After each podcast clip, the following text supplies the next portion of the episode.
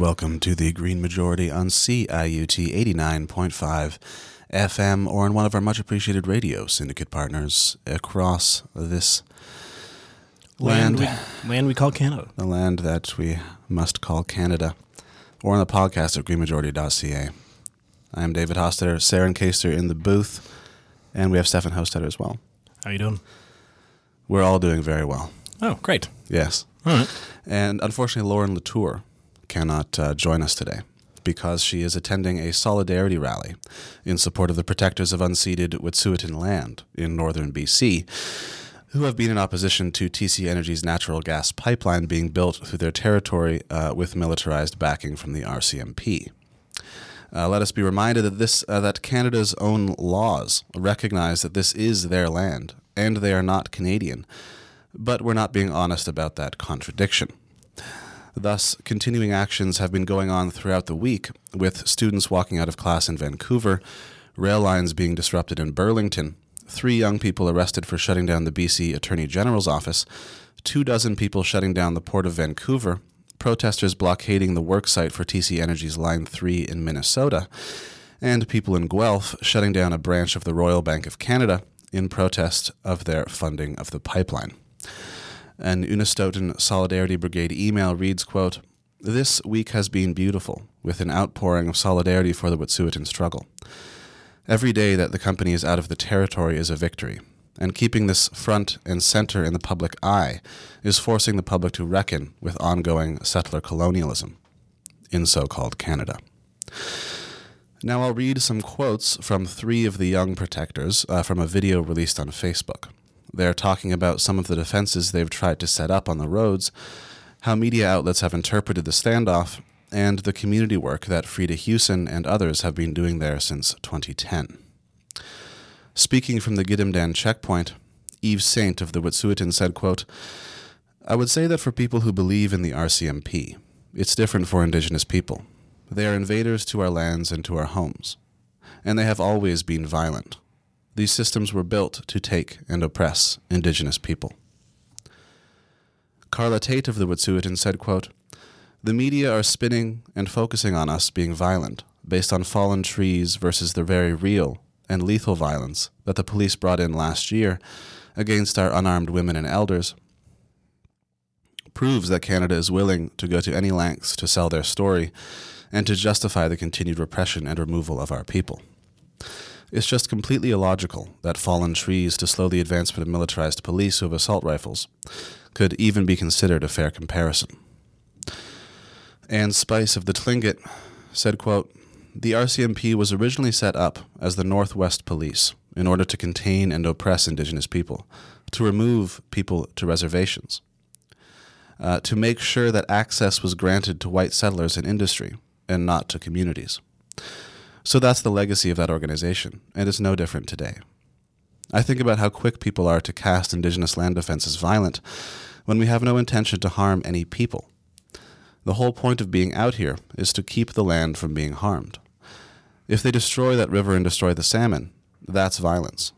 When they bulldoze through an area with cultural artifacts, bulldoze through areas that are for berry picking or hunting, displace all the moose, displace all the grizzly bears, that's violence. Trees on the road are not violence.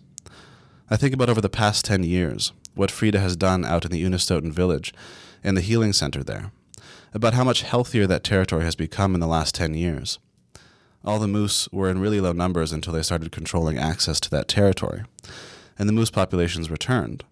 And with this industrial invasion over the past year, it's been really hard on the animals in the land already.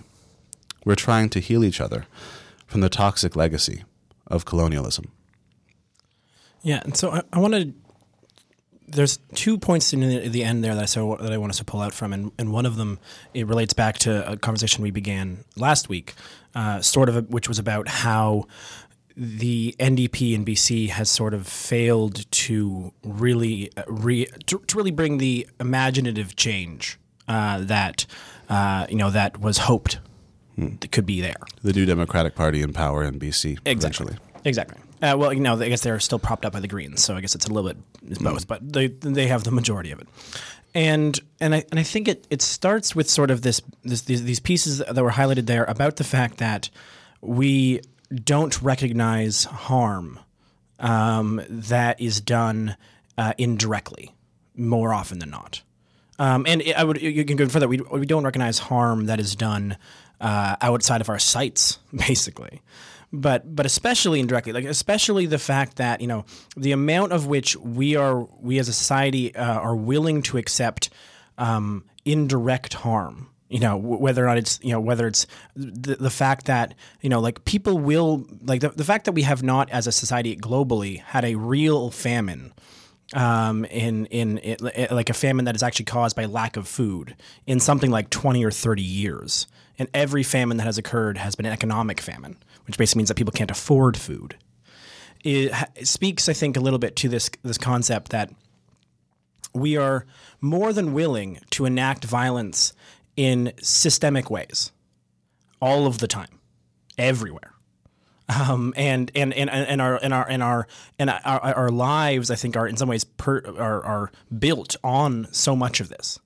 And it's a, it's a point you've made previously when talking about, say, the fashion industry uh, and how much uh, you know, and how and how really destructive that is, and and how much fast fashion is leading to sort of you know the the, the, the amount of workers who are you know being paid cents on the dollar to do this kind of thing, and and and and, and all that.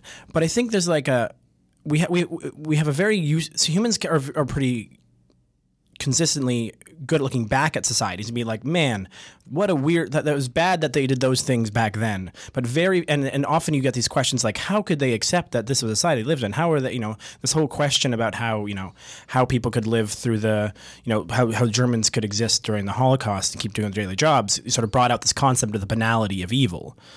And and I think that we can th- that concept can be extended pretty far here in that like you know, when we look back at societies in a historical fashion, we can see these things like, man, kings ruled so much land and they were accepted that they could do that. How how how how unreasonable, how undemocratic. And yet, you know, we can live in a world where 20% of America has 86% of the wealth. Then that's that's that's a reality. 20 the highest 20% of America has 86% of the wealth. 80% of, the, of and, and that is an is that and that is like the oligarchy that exists within the global oligarchy where most Americans are still richer than everybody else. This week I learned that only about 5 to 10% of people and humanity f- will fly even once a year. Mm. And and yet that that small percentage equates for 2.5% of global emissions and and and of course, and even within that, you know, you do one long, you do one round trip flight. Uh, you know that might that, that that might feel sort of like a relatively normal thing to do in, in you know in our in our Western society, and that but that still puts you above the average, obviously. But then there's the people who are flying, you know. But then there's like again, there's this, once again there's this one percent of people who are flying daily, weekly, and and the fact that emissions have rose from flight in the last in the, in the last in the, you know over the last 10 years is an example of sort of how pervasive that particular um, uh, fossil fuel problem is. Mm. And it speak but it speaks to the sort of fact that we are we are more than willing to consistently you know ignore violence that we can externalize in some way. Um, and and and and and, and the and the and we're able to do that I think in part because of the stories that we're told and the history that we're told. You know, the ways that reality that we sort of can see the, uh, the, world as a snapshot without sort of looking back at the history of how the world got there. And and therefore it can sort of make it seem like these systems were not built. These systems were not planned. You know in the in the in some of the quotes you mentioned they, they mentioned the fact that you know the RCMPs was built originally you know to uh, to enforce, you know, p- to push indigenous people into off their land. Like that was why it began. Mm and and the fact that and, and so when you when you fast forward 150 years and and and they are still doing that that's not an aberration that is who we are like that is the history of this organization mm-hmm. um, and and this and this sort of permeates all over there was a book uh, put out a few years ago by an academic named Elizabeth K. Minnich, or Elizabeth K. Minnich, who was an understudy of Hannah Arendt, who uh, authored the banality, the a banality of evil, and she turned it on its head and wrote the evil of banality. And mm. her hmm. point is that it's the habitual, cliched moral ideas that we tell ourselves every day that uh, allow for these systems of violence to be pushed underneath our common consideration. Right. Yeah. Well, and, and I and I think I, and I think that there's this question so commonly of like, you know, what would you be doing if you were alive during some of these atrocities? And then and then there then you then you learn about something that's going on right now, and you're like, you are. Yeah, you'd be feeding your children. Yeah, like I, I, there's I was re, I, for part of this I looked into the, sort of the fact that over the last little bit in the states, while while, while crime has fallen, jail populations have actually increased. And this at least in part due to the fact that private prisons have requirements written into their contracts to stay full. So states are required hmm. to fill private prisons by 96% or higher. And they're required, that's part of the contract they've signed to literally incarcerate people for the, because they've told the private prison companies that they will incarcerate people. And then these private prisons turn around and use this population, which they have mandated by contractual law that they have to be there, to make stuff for cents on the dollar. And the and some of these jails are built exactly where plantations used to be. And it's this kind of thing that is like, you know, I think it's James Baldwin who, who made a comment that that white America doesn't know the history of America mm. or doesn't know their own history and it's, it's it's it's it's when you start beginning to track these historical lines forward. Um, and you start begin to when these become the stories you actually think about, you know, versus the fact that, you know, what was the what was the history lessons that we received? You know, my grade, my, Jacques our, Cartier, exactly. Our grade, our grade, our grade seven and eight uh, history lessons are all about the great explorers of the world. Well, and the wonderful accomplishments of Canada in World War One. Yes, right um, and and a little bit in World War II, and and this and and this it, and yeah, so the story is entirely of this championly nation building uh, deeply, deeply, deeply colonial nation. And and then you wonder why at age 25 or age 30 we get a society that is okay with the RCMP's continued history of doing this. Or and, and again, part of this goes back to the fact that this is by design and and all of this goes to and then why I'm sort of mentioning all of this as as, as, as is connected is because of the fact that once we allow ourselves to understand how far back these roots go and how far back so many of these things are connected you know we, you, and you can and you can stretch this out. You can stretch this out to the fact that you know that as we've as as as we've moved the difficulty and the and the unpleasantness of fashion uh, construct uh, labor offshores.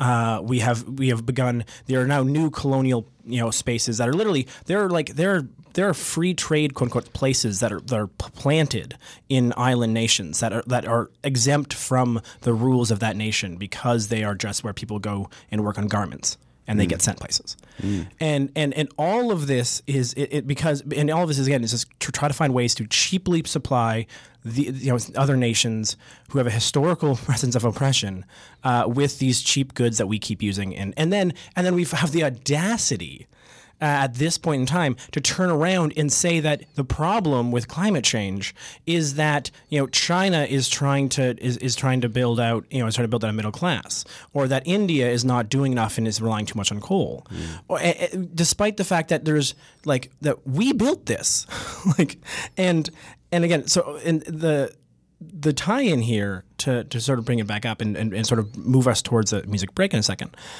is that the the fact that these are all linked and the fact that these have such deep roots is why the trimming of the edges just can't work as a as as a societal change plan for this problem.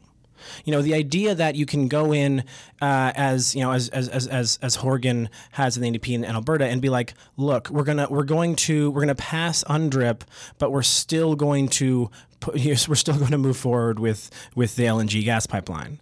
You know, we're going we're we're we're going we're going to continue, we're going to provide more you know some more, more, some more help in some places but we're also you know going to we're still going to allow ourselves to exist in the paradigm that is before and it's that paradigm that is the is the that is the thing that is holding us and cementing us in place hmm. and and to me that is the question that and the, what we actually have to do something about is is that it is this the paradigm of the stories we're telling ourselves and the idea of a good life that exists entirely on the backs of others that that must be addressed um, in, a, in, a, in a truly holistic fashion.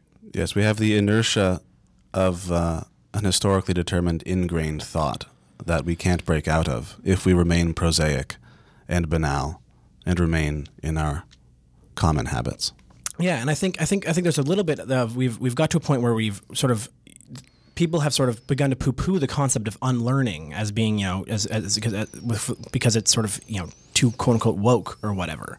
Um, but but I think there is a I think it's a very useful term because I do think that there's so much that we have learned and been taught, especially at ages when we accept what we are told pretty you know generally because that is you know I can't go outside right now because it's not recess and the teacher says that Jacques Cartier was a was a great man and so both those I can't go outside in recess so Jacques Cartier must have been a great man mm. um, and and that fact that we've allowed ourselves that, that you have to actually do work to begin to to remove those really deep down ingrained thoughts um, and, and so I think that like there is that is real work, and I, and I, it's a shame that that sort of that concept has been sort of I think thrown out of vogue a little bit, but it remains actually I think primarily important, especially if we're going to actually get to transformative change that we actually need. Mm.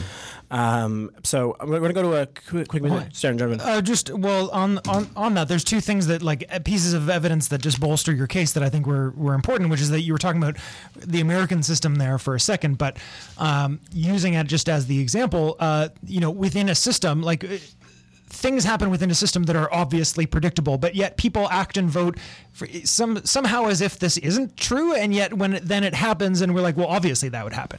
Two examples based on what you were just saying. One of them was that the prison system in the U.S., the private prisons.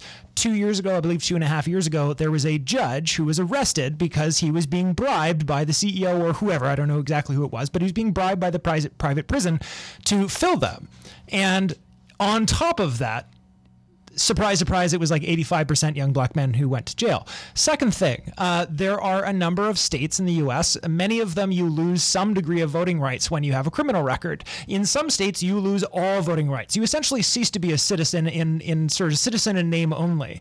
Uh, once you do that, uh, it is a very real fact of which there are cases that can be pointed to. I don't have them handy, but there, uh, there are specific cases that we're talking about here where not just like I, this is still terrible, but not just like I said an inappropriate joke racist, but full on card carrying Nazi members are part of have infiltrated police forces and are going around finding any excuse to arrest black men, not just to mess with them or to make their lives miserable, because it disempowers them permanently in that state. So just white people, we're talking about sort of the ignorance and not knowing your own history. The those of us who don't suffer those things need to be aware of the fact that other people do. This is the actual reality of the world that we live in. And if you're not experiencing, that's because you have privilege, not because they're not happening. Yeah, uh, yeah. So like, oh, I'm not gonna, I'm not gonna top that. So uh, go to, let's go to a music break. We're coming back uh, to talk about the UK citizens' assemblies that they're trying. Don't get too excited. They are not exactly what Extinction Rebellion asked for, but they are interesting nonetheless. Uh, and then EU Green Plan, and then Trump, Greta, and activism in the second half or second middle break. Let's go boots are showing, or I'll pack up my boots and be going. Bye, bye, bye, bye, The Green Majority is entirely listener supported. Our goal to reach minimum solvency is to raise $300 a month. If you enjoy the show, please consider becoming a patron at patreon.com for as little as $1. Welcome back to the Green Majority on CIUT 89.5 FM. Oh, I'm sorry. Just really quickly, because I forgot to say at the beginning. Uh, uh, both songs today will be by uh, Crystal Shawanda. That was my roots are showing. Excuse me. Back to you, Dave. Thank you very much. And uh, now we will turn to a the UK Citizens Assembly that has convened.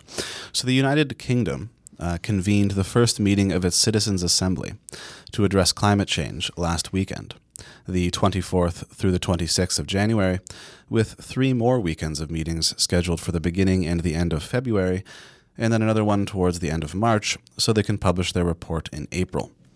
The Assembly is meant to advise the UK government on how to reach its official goal of net zero emissions by 2050. The Assembly does have the structure we discussed in depth on a previous episode called Citizens' Assemblies and Labor Movements, in that it randomly selected citizens to be educated by relevant experts about the climate crisis, after which they will deliberate with each other and present recommendations to the government that will influence its official strategy. The Assembly will be able to recommend whatever they choose, but their recommendations will not have any legally binding effect, so the government will be technically free to reject all of them. As Rob Merrick points out for The Independent, UK Prime Minister Boris Johnson boycotted the Channel 4 climate debate during last year's election campaign. He also said, however, that he wants to make the UK the greenest country on earth. The process was done by government computers sending out 30,000 invites and then whittling them down to 1,800 responses uh, that they received, uh, whittling down whittling down those responses to 110 official members, meant to represent a cross section of British society. Uh, 18 of these people are ethnic minorities, 22 are from rural areas, 25 are between the ages of 16 and 29, and 41 of them have no college education.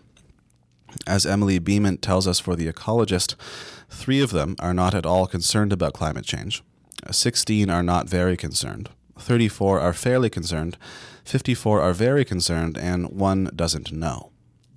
Beament quotes one of the runners of the assembly, Sarah Allan, as arguing that skeptics have to be involved because they're going to be affected by the steps the government takes to get to net zero by 2052, and they shouldn't have their voice denied in that. It will cost uh, 50, uh, 520,000 pounds and is being funded by the research budgets of various select government committees on climate change, as well as the Esmée Fairbairn Foundation and the European Climate Foundation, which were given no control over the proceedings. Jessica Murray, writing for The Guardian, quotes Green MP Caroline Lucas as saying that it's important that politics is done with people, not to them, conjuring the specter of the Gilets jaunes in Paris as representative of what could happen if policies are imposed on people rather than deliberated upon with them. The Assembly website it decided to highlight the following four questions to illustrate what was posed by Assembly members to experts on the first weekend. These were which is better for the environment, British beef or an avocado from Peru? How committed are other countries to net zero? What do you think should be the balance of business and government action on climate change? And is there an argument for letting climate change happen? The Guardian highlighted the question how can we ensure the costs of changes don't affect poor people disproportionately? The Assembly is not really comparable to the one being demanded by Extinction Rebellion, which would be convened with a mandate of figuring out how to halt biodiversity loss and reduce emissions to net zero by 2025 rather than 2050, and would be much more comprehensive in terms of membership and scope, lasting for much longer and holding different panels on food security, housing, transport, and so on, with a specific focus on social justice. And their recommendations would be legally binding if they received 80% support amongst Assembly members. Yeah, so I'm I'm going to hold off uh, on on commenting too much on on actually what they're what they are going to decide here because uh, they've just begun. Mm-hmm. Uh, I, interesting set of questions. I think that sort of implies that shows the wide range. If you go from anywhere between the most useful question, which is how can we ensure the costs of cha- of changes don't affect poor people disproportionately, which is in really the central question in my position about what you know what the the fight for a Green New Deal matters and why it's going, mm-hmm. uh, all the way to is there an argument for letting climate change happen? Is about that's about as wide of a range as you're probably going to get, I think, in this concept. Um, and so and so you know I think that's a, at least implies it's a it's a decent uh, assortment uh, or range of people. Well, one can assume the questions will become more specific as well. You you would hope so. Uh, if they keep asking, is there an argument for climate change to happen? I think we're probably screwed. But um, but what I will just say very quickly is is that I, I think there's always a value to have a healthy dose of skepticism on anything that Boris Johnson is involved in. Um, you know, he has he has led a it, basically what's interesting is, is, is the policies that they've sort of moved forward have been. At, I, I, the kind that actually has he's basically moved forward a, a socially uh, conservative. So he's been put he's, he's he's putting on you know basically some some fairly you know immigration type Trump type immigration responses uh, and and and sort of tam- and pushing back on a lot of sort of you know social issues. You know these are he's you know he's basically making it harder to be you know a minority and uh, or, or, you know he's he's doing a bunch of bad things um, while also. Um, you know, increasing money, doing a massive infrastructure spend, and and, mm. and, and, and actually and, and throwing money into the into the system. So he's he's he's running what is is, is actually a very a, a, different tact than than Western nations have seen in a bit uh, of, of, of, of a, basically a socially conservative and economically liberal uh, position, which has been. He's trying to see if he can get away with Trump's proposal, but with a little bit of a bribe on top. Yeah, yeah. Well, and, and like someone actually, there was a the comment. What if I, am just slightly less terrible in public and I slide you twenty bucks? the, the, the comment from actually, I think it was Jeet Heer on Twitter about this about about what he's doing is basically like this is what Bannon actually wanted to do, but the Republicans were too were were too were, were didn't didn't have any vision, and Trump was too lazy to actually do it. Was his sort of his sort of reading of it. There wasn't uh, enough in it for him personally. Well, exactly. Yeah, yeah. You, he, he wasn't bribable enough. He needed the bribe. That was the problem. He can't bribe the the people. He needed the bribe. I've got a meeting with uh, uh, the the Saudi prince. I don't got time for this meeting. Yeah, yeah. like man, there's a there's a story out there that everyone should read. Just very quickly off the top, and I'll go, we'll move on about uh, a Trump hotel switching its costs for one night to over six thousand dollars, uh, and no one really knew why, and then they had to dig into why, and it's just it's it's it's it's a picture of corruption. Anyways, let's move on to the EU Green Deal. So, as um, we will remember, the uh, European Union presented uh, an environment plan in December called a Green Deal for Europe, also foregoing car- carbon neutral by uh, 2050, with 50 policies coming out over the coming three years, with an early goal of cutting its emissions in half by 2030 spending 300 billion euros to help poorer EU countries move on from fossil fuels, imposing taxes on imported goods from countries with bad climate plans, uh, which will protect their own businesses from the increased costs of adhering to their climate policies, and trying to implement an EU wide tax on flying and jet fuel, which will be very difficult because it will interfere with those uh, countries' taxation rights. But uh, Mehreen Khan, writing for the Financial Times, quotes European Commission President Ursula von der Leyen as saying, quote, the Green, New De- the Green Deal is Europe's man on the moon moment. Our goal is to reconcile the economy with our planet. The old growth model is that it's based on fossil that is based on fossil fuels and pollution is out of date and out of touch with our planet. It will be a long and bumpy road, but we are determined to succeed. Khan also quotes Franziska Achterberg of Greenpeace as saying that it's too little too late. EU member states uh, recently failed to agree on rules for sustainable finance because France, the UK, and many eastern states were pro nuclear, while other states like the Netherlands refused to accept it as a viable source of sustainable energy. Yeah, so uh, there's only there's one little thing I want to I want to talk about here, um, but because it's both, it, it can get missed, but I think really could end up being the most important part, which is uh, you know because in a one trillion dollar plan, which is how much this this plan is, uh, you can miss a lot. Like it's huge. It's dollar or euro. A euro. Hmm. So it's even more. Um, but uh, but which is this? Which is the concept of a carbon border tax. Um, and now, uh, the court, if you apparently get technical, uh, they're calling it a carbon border adjustment mechanism uh, mm. because apparently you just cannot say the word tax anywhere in the world, or else you're, you're, you're suddenly off. Taxes are something liberals do only. yes, exactly. Yeah. Uh, so adjustment mechanisms apparently are totally fine. Mm-hmm. And, and but the but the what's important about it is that it a the why it exists is that if you're going to have a, a price on carbon internally into your in, in, in, internally in your in your I was going to say country, but I guess the, the EU is a group of nations. If you're going to do that, you you need to that that will raise prices on, on the manufacturers. So you had to the only way to protect them from basically them people buying stuff from outside of it is to actually make people who are sending stuff into your country also pay for the carbon that they that those things have created. Mm-hmm. Um, and so and but what's interesting about it is a uh, often actually that you have a little more that the ability to negotiate trade eh, leg- legislation specifically sits usually at a higher level. Um, you know that that Trump's uh, you know that, that let's say Trump's um, uh, USMCA, which we'll be covering later, uh, you know that that was largely negotiated in the in the uh, up high, and that has to still pass the Congress, and I must I presume must wait Senate, but but it's sort of the, the there's a little more power concentrated in other places, and and and so and have different regulations involved.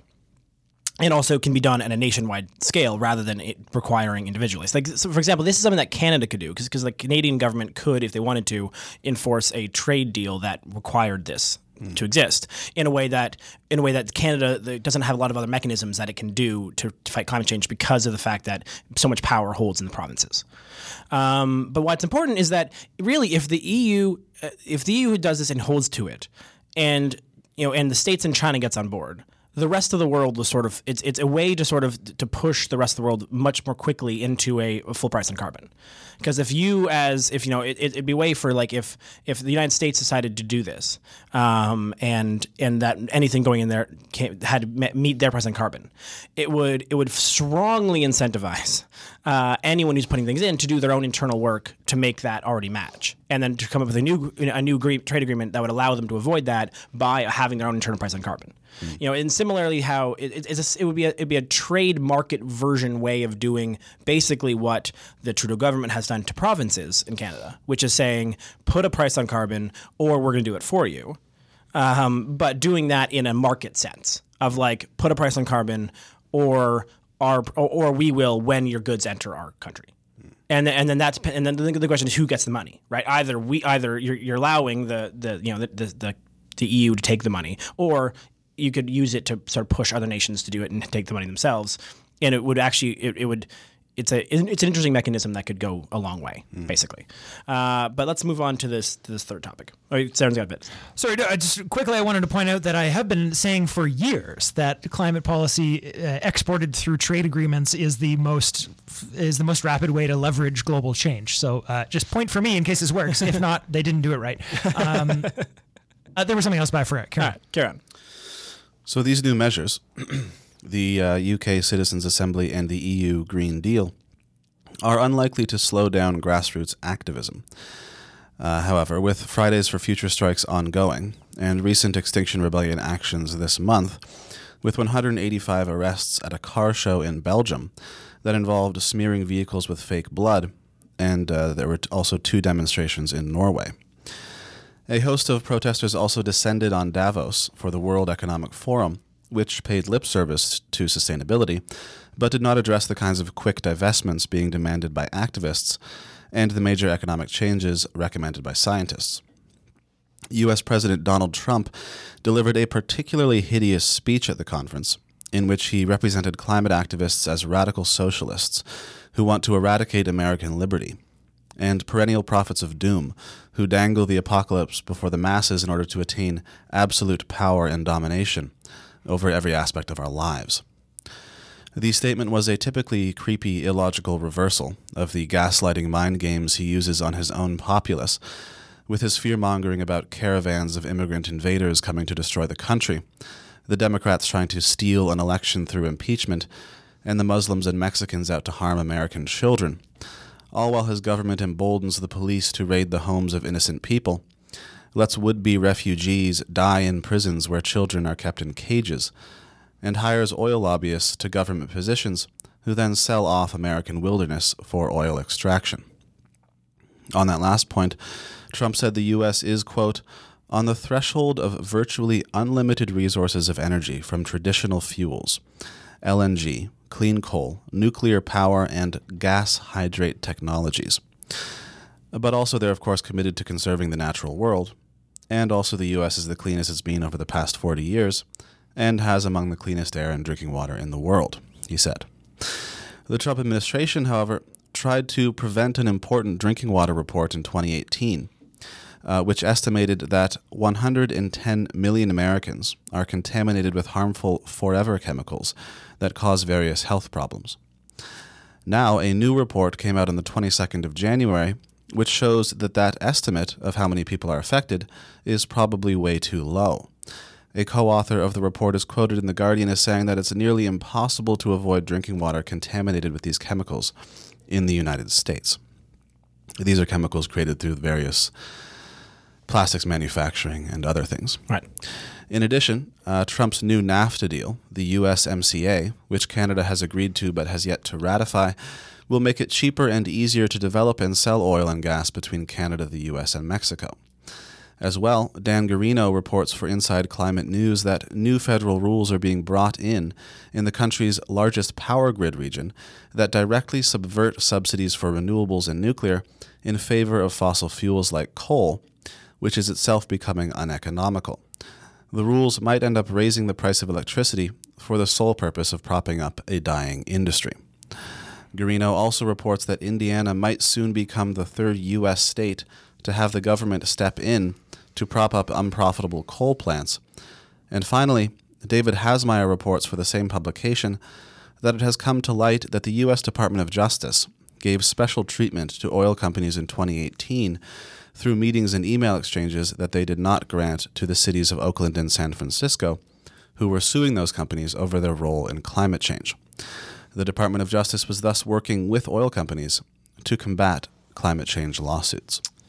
Yeah, there's uh, there was a host of different information there, but I think the the a no one should like Davos is never going to solve a problem. Uh, that is that is it. That is the only. There's no one who attends Davos who has any idea what any of the problems are. Yeah, they don't experience them. They live in an entire fantasy land where they can fly everywhere. Um, you know, the number of planes that show up at Davos talking about climate change. Although, I, actually, you know what? I'm gonna I'm gonna make I'm gonna do something I, I hadn't thought about, but I'm going to I'm going to do something that almost certainly will get us at least one angry email. Hey, it's your turn anyway. Yeah, because I, I, just remembered that this was a speech that happened at Davos, and it is bad and needs to be called out. Which is that at Davos, Jane Goodall decided to go on a neo Malthusian rant and is emblematic of all of the reasons why climate why climate activism has failed in the past you know x y z z years.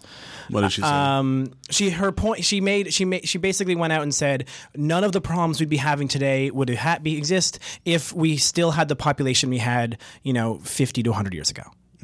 So we shouldn't have invented all that medicine. Yeah, we shouldn't. Yeah, exactly. We shouldn't have saved all those lives. That was our bad. Um, and and it is and like I know that in environment circles, Jane Goodall is seen as this saint. You know, and, and and she's a lovely human being. We've met her. She's nice, but like, my God, is that a horrendous position to take, especially at Davos. The people you are speaking to are the problem. They create more emissions in their lifetimes, probably, than the rest of the world combined. Like, you're speaking to trillions of dollars of wealth and blaming the people who have nothing for the problem like you, it, every environmentalist who does who is who's going to allow that kind of conversation to be the uh, to be at, at, at, at, at even honestly even escape their lips especially at Davos you know deserves to be dragged on every radio program you might have access to namely this one that's why I'm doing it. Um, because it was like it is just you know, and it's this is not about Trump. This is not about anything else. Uh, And I, I know I've gone off topic, but I, I just had a, this memory of this of this of the speech, and it was like, this is so emblematic of the problem. The concept that that the that the reason we need to save the chimps uh, is is is because that there are too many people on this planet is fundamentally racist. And I'm not, I'm not saying that Jane Goodall is racist. I'm not going to go there.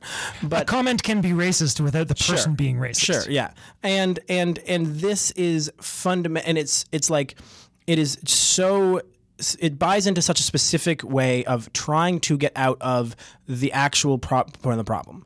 You know, the the the reason we exist in this world that exists today, you know, is not because of the population that exists today.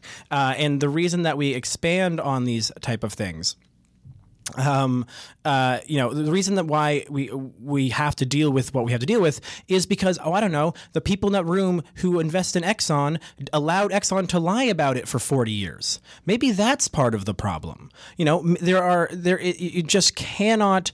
The, the the rise of Malthusianism, which is w- w- referenced a couple times I've seen in r- um, conversations around Davos, is the way that the people who run the country, who have so, like again in America, eighty six percent of the wealth, twenty percent people, and and and that's like, and please, that bottom twenty percent, even the bottom ten percent, is not going to Davos. These are the like these are the richest of the rich.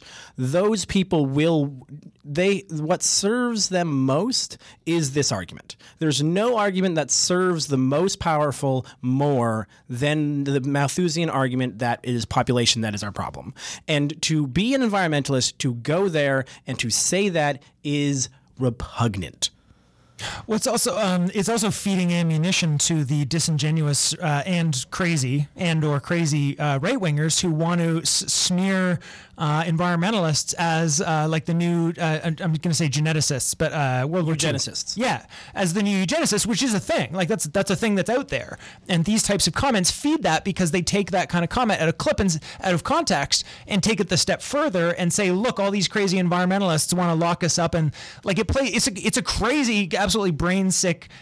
Like idea, but there's people out there who think that, and comments like this play into that. Well, i- i- they yeah, exactly. Well, and, and then yeah, then the question is like, you know, does Jane Goodall speak for the climate movement? And she does not. But anyways, you know, but uh, so I know that's a bit off topic, but I just it was it was something that uh, that when when it approached me uh, really led me to some. Because when people think about population, they think about places like China and India. Well, exactly. Yeah, and and it's honestly and it's how you experience the set of people like you know like there's I referenced this article last week um, that was that was published in the Financial Times um, or Financial Post that basically said that Canada had too small of a population to even matter, so we don't have to do anything. You know, it, it, it, it totally absolves smaller nations who might, who often are doing the actual most harm. Um, you know, compared to else. Like even the fact that you know, like to go back to only five to ten percent of people fly, but it's two point five percent of of global emissions. That is th- that is not Malthusianism. Like that that is not population. The people who are not flying are not the problem. And uh, like, so, it, anyways, it, it's it, there's a lot else that that one could talk about uh, in regards to stuff that Trump is doing, but that's the thing that really stuck out at me. And Well, I uh, I recently saw a report, uh, an article on a round the world uh, flight uh, vacation that was being offered to wealthy people who could afford it, and it cost around one hundred ten thousand dollars a piece. And for every individual going, was producing three gigatons of carbon emissions, just for this twenty-five day around the world uh, plane trip. So they're stopping everywhere, just witnessing these uh, beautiful places, whether they're hanging out with mountain gorillas or seeing ancient temples. yeah, but Greta Thunberg took a plane once. and they're just flying over our heads, redu- pl- uh, producing all these emissions. yeah, And it's a very small number of people. yeah. But anyways, let's uh, let's go to the next music break. Uh, we got two more stories, and I promise to not yell, but Jane Goodall again. All right, this is what do I have to do once more with Crystal Shawanda.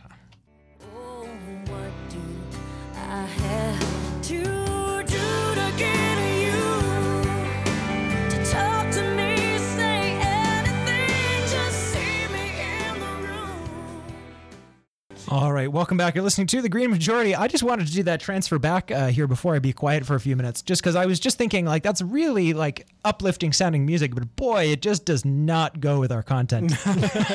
Yeah. Well, that's so perhaps you you now know that Crystal Shawanda is a Canadian Indigenous musician, a musician who deserves your support. Maybe I won't play her again on such a heavy show anyway. yeah. We'll, we'll, Uh, we'll some, do it on a we'll more get some, lighthearted. well, yeah. We'll, we'll, we'll make sure we lead up to something happening. We'll have some. You know what? We'll have Tim on. That's a Tim Nash song. there we go. Okay. All right. Back to you guys. Yeah. I don't know. She said, uh, "I hear what you're not saying." So That's true. That's like So- that. Honestly, yeah, we're talking we're talking a lot about how, what we're not saying on the show. So I was thinking more from the point of view of like false advertising. Like if so, unless somebody just tuned in during the break, they're Right. like, "Oh, oh." Yeah, you're right. Yeah, they're, they get stoked about the music, and then then we come on. We're sorry, everybody. Uh, but we got fossil fuel lawsuits. Is that fun?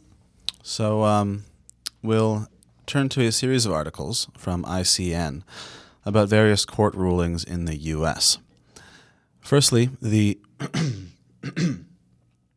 the Juliana case, which involves ten children suing the federal government over its inaction on climate change, was dismissed by a federal appeals court.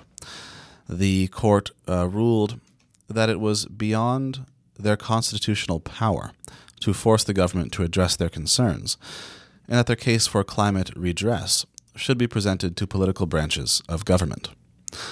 One of the kids' lawyers, uh, Julia Olson, said, quote, The court recognized that climate change is exponentially increasing, and that the federal government has long known that its actions substantially contribute to the climate crisis.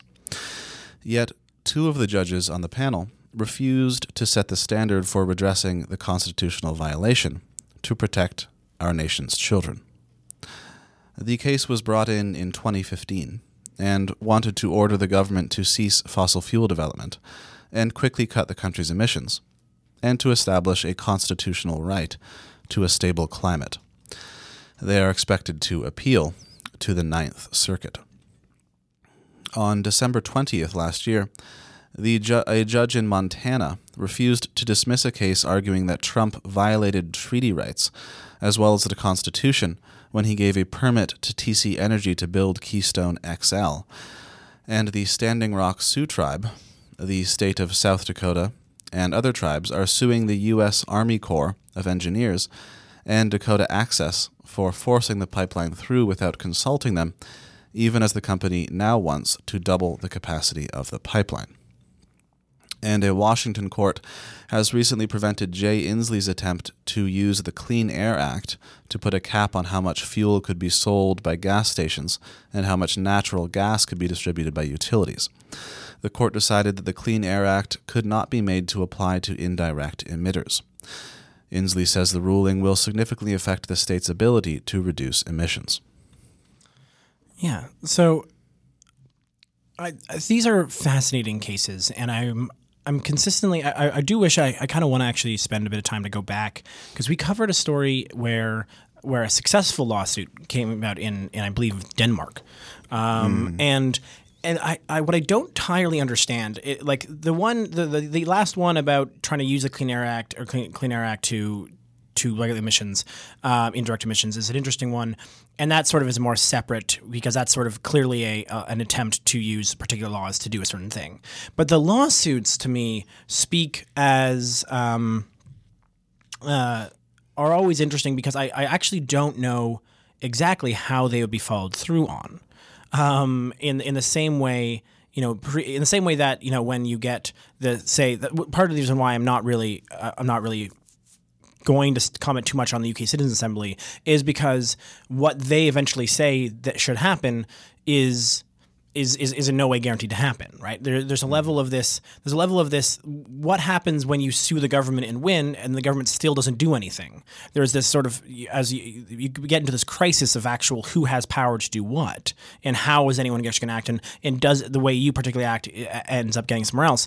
And what leaves me to sort of feel is that while I think these are good tactics to push for change, and while I definitely think that tactics like suing oil companies um, is a, uh, especially for those, especially in times when they've you know pr- put out disinformation, um, is is is a valuable uh, effort in, in in the cause. I, the actual transformative change has to come, I think, from a transformative, uh, ground up, citizen supported er, swell of, of, of political will um, towards a truly different future. Because I do think that a lot of these other, because these types of things don't actually have the power to do much more than trim, again, once again, trim the edges of, of, of, the, of, of some of the worst parts. But they're not going to get us to the actual transformative change that we really actually desperately need uh, because they just don't have that kind of power. And so they're they, they- they're they're useful, I think, from a standpoint of, of pushing forward. But I but I really think that like they they can't they, they can't be they can't be seen as the as the main rea- tact. The main tact has to be building ground swelling of support, um, and uh, and moving on moving on that issue forward. Uh, I will quickly, uh, and speaking of which, I wanted to give a shout out to this earlier, but in case you have, uh, in case you have uh, time off, in case you're listening and somehow are very close to Queens Park, uh, the, there is a Reject Teck rally occurring at Queens Park in eight minutes now. So as soon as this show ends at 12, uh, Queens Park will have, it will be, it will be, there will be a Reject Teck rally starting in that space uh, in eight minutes. So Trying to influence the government to, To reject the Teck Frontier massive mine. Mine yeah. being proposed for the tar sands. Exactly. Yeah. Another mine that is that has come out with uh, with a, with a hilarious set of disinformation around it as well, which I won't get into right now. But um, but yes, that's also important. And if you want to see what uh, is going on uh, in the in the rally we mentioned earlier with Laura Tours on, uh, she has taken over Instagram. So our Instagrams will be ta- talking about that as well. Uh, sorry, really quickly, um, I, counts as breaking news, I guess. Uh, Reuters is re- uh, reporting uh, uh, from uh, it's minor, but I thought it was interesting and worth mentioning that uh, uh, Donald Trump was quoted as saying because he obviously was you know saying very terrible things about Greta uh, before, uh, so asked uh, now apparently asked about her at the end of the uh, thing. So uh, he. basically said it was a lot more calm and said, "Oh, I would have loved to hear her talk." So, but but like put this through Trump, right? So he's decided not to make an enemy of her today. uh, but more importantly, he said he was asked if he thought climate change was still a hoax, and his answer was no, not at all. So that sort of Trumpian over the topness.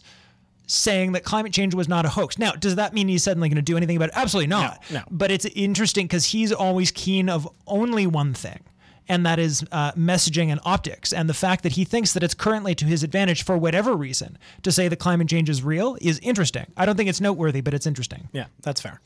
I would have loved to hear a talk, but also she's a radical socialist that wants to control everybody's life. Yes, but oh, it would have been so nice to hear her speak. But he, he was specifically asked within with reference to his earlier comments, Right, and right. his response to being his attention drawn to his earlier comments was, "I would have liked to hear her speak." Right. And climate change is not a hoax. Interesting. Yeah. We'll keep, we'll follow that if it goes anywhere. I doubt it.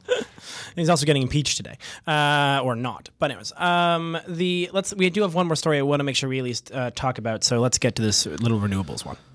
So the Guardian is reporting that tech giants like Google have contributed to a surge in renewable electricity, describing a new report that shows uh, that tech firms bought close to 25% of all renewable energy sold to international corporations in 2019. Of course, these tech companies are also funding climate denial in some cases, and YouTube is facilitating uh, the funding of climate misinformation by putting ads of major brands before misleading videos about climate change, which is probably a euphemism, since more than likely many of these videos are extremely bratty white people ranting about cuckolded scientists and the sexual histories of British protesters. In California, however, a new law took effect this year, which requires each new house to feature rooftop solar. Microsoft has also pledged to go carbon negative, uh, which means that by 2030 it will remove more carbon from the atmosphere than it puts in, and Arizona's largest utility has pledged to be carbon free by 2050. Yeah, so I, I, I want to a I, this is an interesting story because of the, the the story itself. Actually, in the Guardian is about how fast uh, some energy, some renewable energy is growing, and it is largely due to this purchasing of from these tech giants. Um, but I also wanted to frame frame it in a stat that I'm not, and none of this uh, is saying that these tech giants are going to save us. that is not. The, I think I'm the resident. Uh, I think without a doubt, I'm Yeah. the resident tech defender here. Yes. Also agree. I, In fact, what I wanted to add, just because I already interrupted you really quickly, was how much total power did they buy? They did the large. They're mass, one of the largest companies on Earth. Right. So just putting out the number that they they had the largest share of renewable energy. Well, how much energy did you buy? Right. It's really easy to be the biggest at stuff when you're already when you have the biggest footprint. So just like calm down with those numbers. Yeah, yeah, and, and, and but I do think it's also important when because I was in a I was in a conversation earlier this week where we were talking about um, the need to electrify everything and the- need and also the concept around we're specifically talking about the idea of access and ownership versus ownership and and how we as a society has very much have we've accepted interestingly the idea that access can equal ownership. So the idea that you can access something whenever you like is the same is as as good as ownership, if not better, in some scenarios. Specifically speaking, right now, music streaming and video streaming. We've 100% accepted that accessing Netflix is as good, if not better, than owning DVDs. We have made that societal decision, or at least most society has, in the same way that we've done with music. And That's because on Netflix and other streaming services, there's no get, there's no gating of access, Right. Right, unlike these other things, right? It's it's socialist. Those mm-hmm. systems that work are entirely, purely, 100% socialist. well, like, because once you get to the, like access to them, Everybody gets exactly the same socialism. once you once you sign on, yes, like it's still you, you still have to actually pay for the thing. But I see. It's a so, it's a socialist system. That was my point, right? Is your it's a service that operates on socialism. It's not a joke. It's literal. Right. Um, but but but what's interesting about that is so as I was making that point in the in this in this conversation, the response was yes, but data centers are really you know are, are, are still a big problem, and it's true. Don't get me wrong, uh, data centers are are, are huge huge sucks of power, but they are also actually the places that are very that are much more easily powered by uh, by renewables because they're all need to power in one place, and so a lot of what you're probably seeing this renewable energy surge from tech companies is to power their data centers because they can control the power and they can ensure that that power is, is, is more green, so they can actually keep themselves in a, in, a, in a state of they can sort of keep themselves in the social graces a little bit. But I think that is, and so what, but it's important because as we move forward in tr- eh, with this concept of access for ownership and more things become, um, you know. eh, electrified uh, and and more things. You ha- like and and if someone wants like there was an article recently trying to you know basically be like you watching Netflix is just as bad as driving a car. No it's not. Like you driving Netflix you you you, watching a Netflix thing which goes to a data center is yes there's a lot of energy there but that is a system that can be dealt with that can remove that, that does not necessarily have to be have to have fossil fuels in there. You're also staying at home, probably eating your own food instead of driving to a theater. Like, yeah, if you're gonna play that game, you have to full cost account it. Well, exactly, and which is not done. Um, and and like and every ounce of actual fossil fuels remo- released in the atmosphere is an actual a- thing that we're never getting back. And so there's a difference there, and I just think it's necessary to note. If you're watching Netflix, you're also supporting the banalized cultural framework of mind which allows our genocide to continue. You really don't like Netflix or mainstream uh, media, I'm aware. Uh, however, we are out of time, uh, so we'll go to a music break, or not music break, the end of the show. Uh, thanks so much for everyone everyone have a great week and see you real soon.